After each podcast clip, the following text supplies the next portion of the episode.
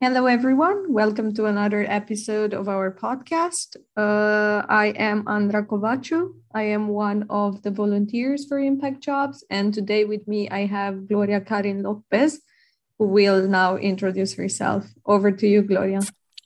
Thank you, Andra.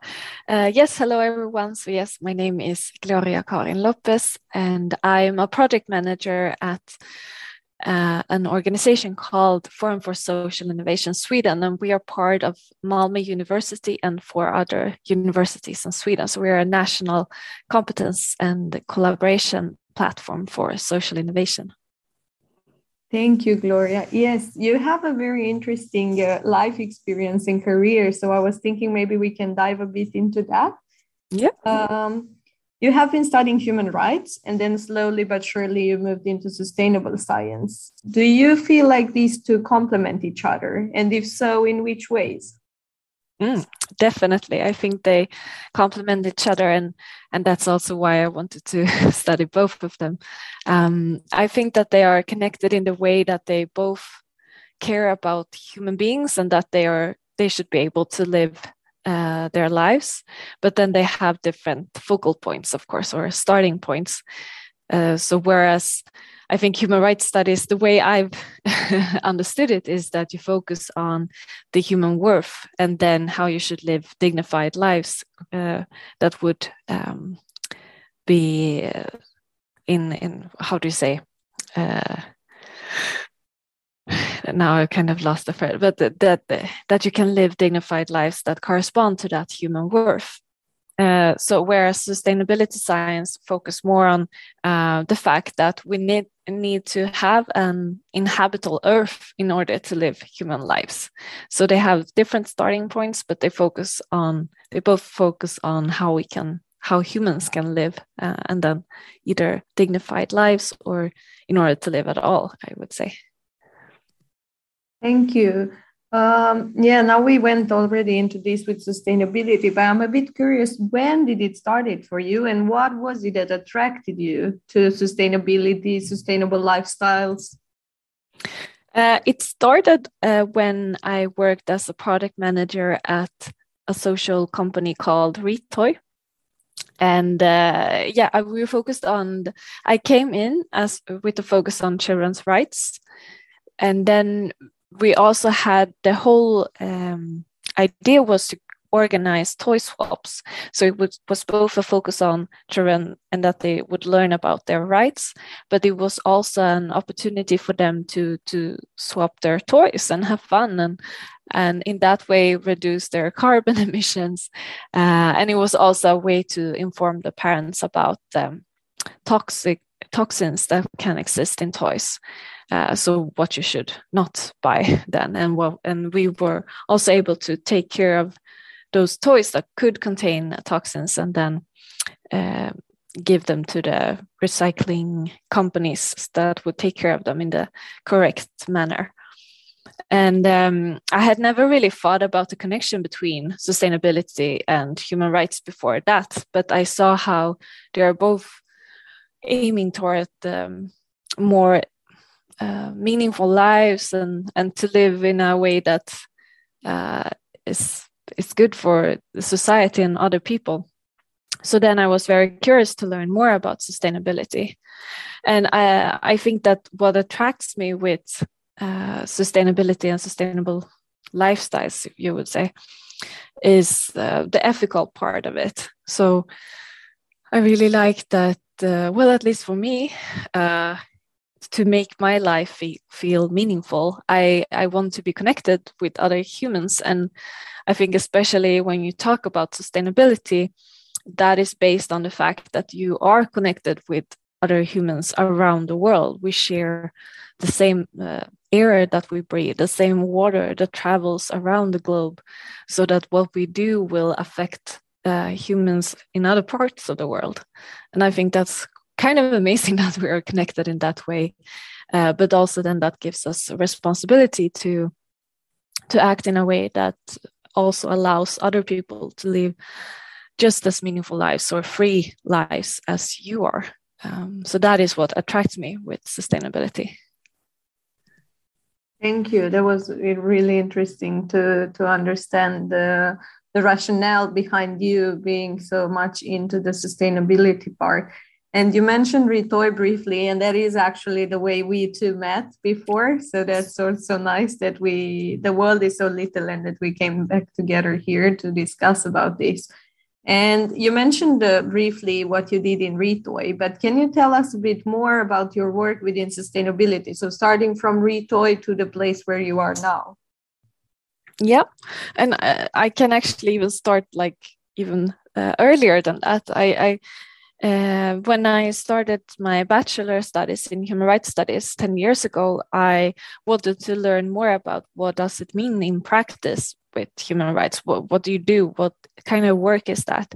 So i wanted to start uh, being engaged as a volunteer and i joined uh, Plan Sweden had created youth groups around Sweden, and they had started one in Malmö very recently. So I joined that group, um, and so directly I got this focus on children's rights, and we organized events with lectures and film screenings about plans work with children's rights and actually the first like focus we had was on the connection between children's rights and climate adaptation like yeah sustainability.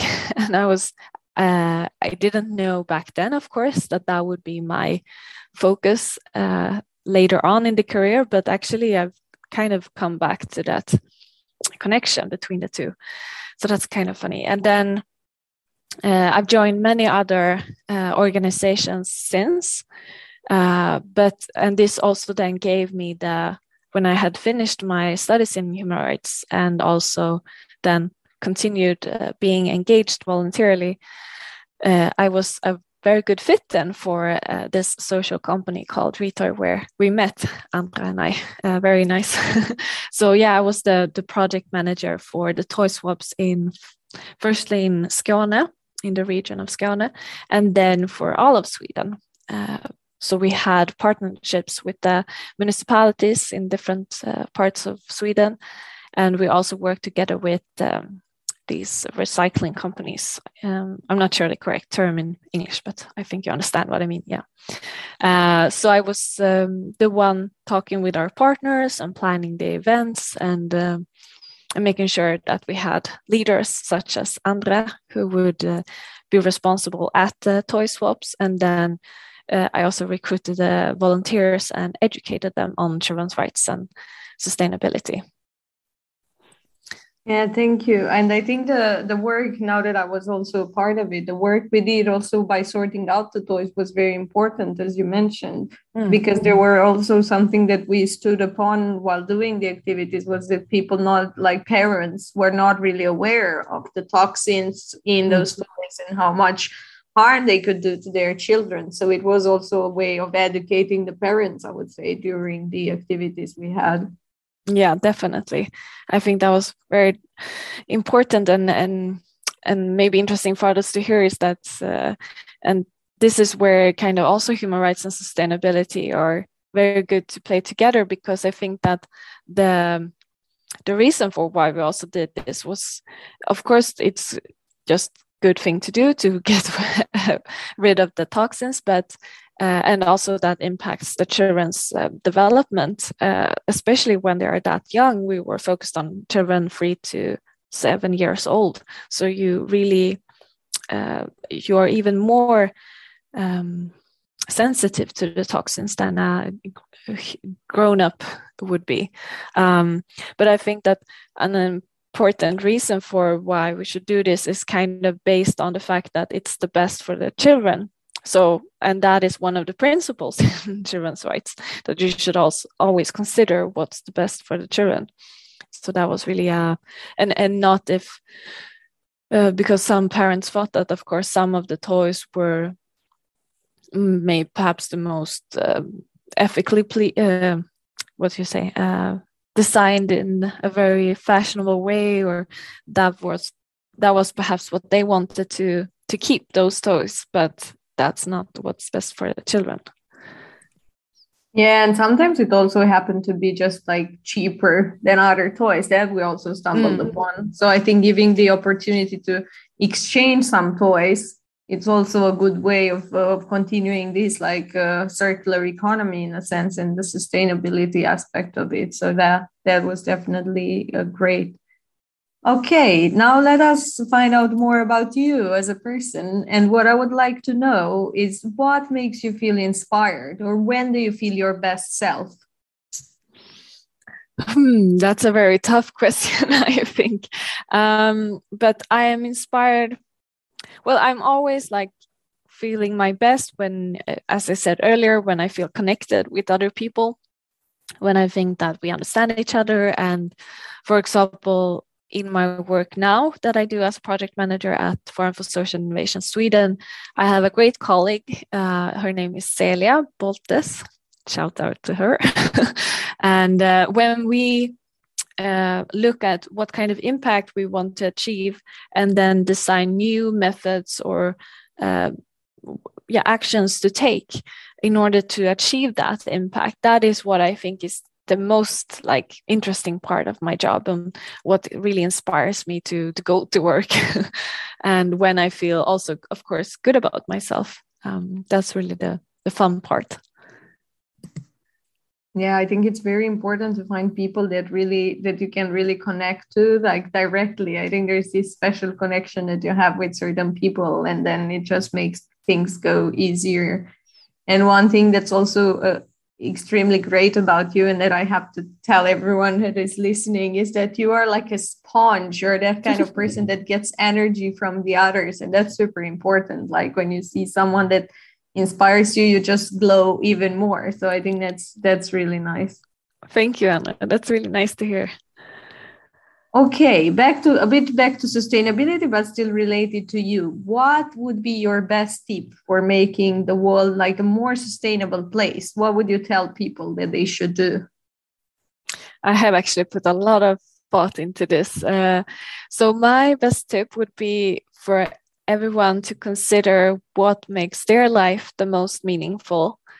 And then when you know that, strip off the rest. So then you would have more space for what actually makes your life meaningful.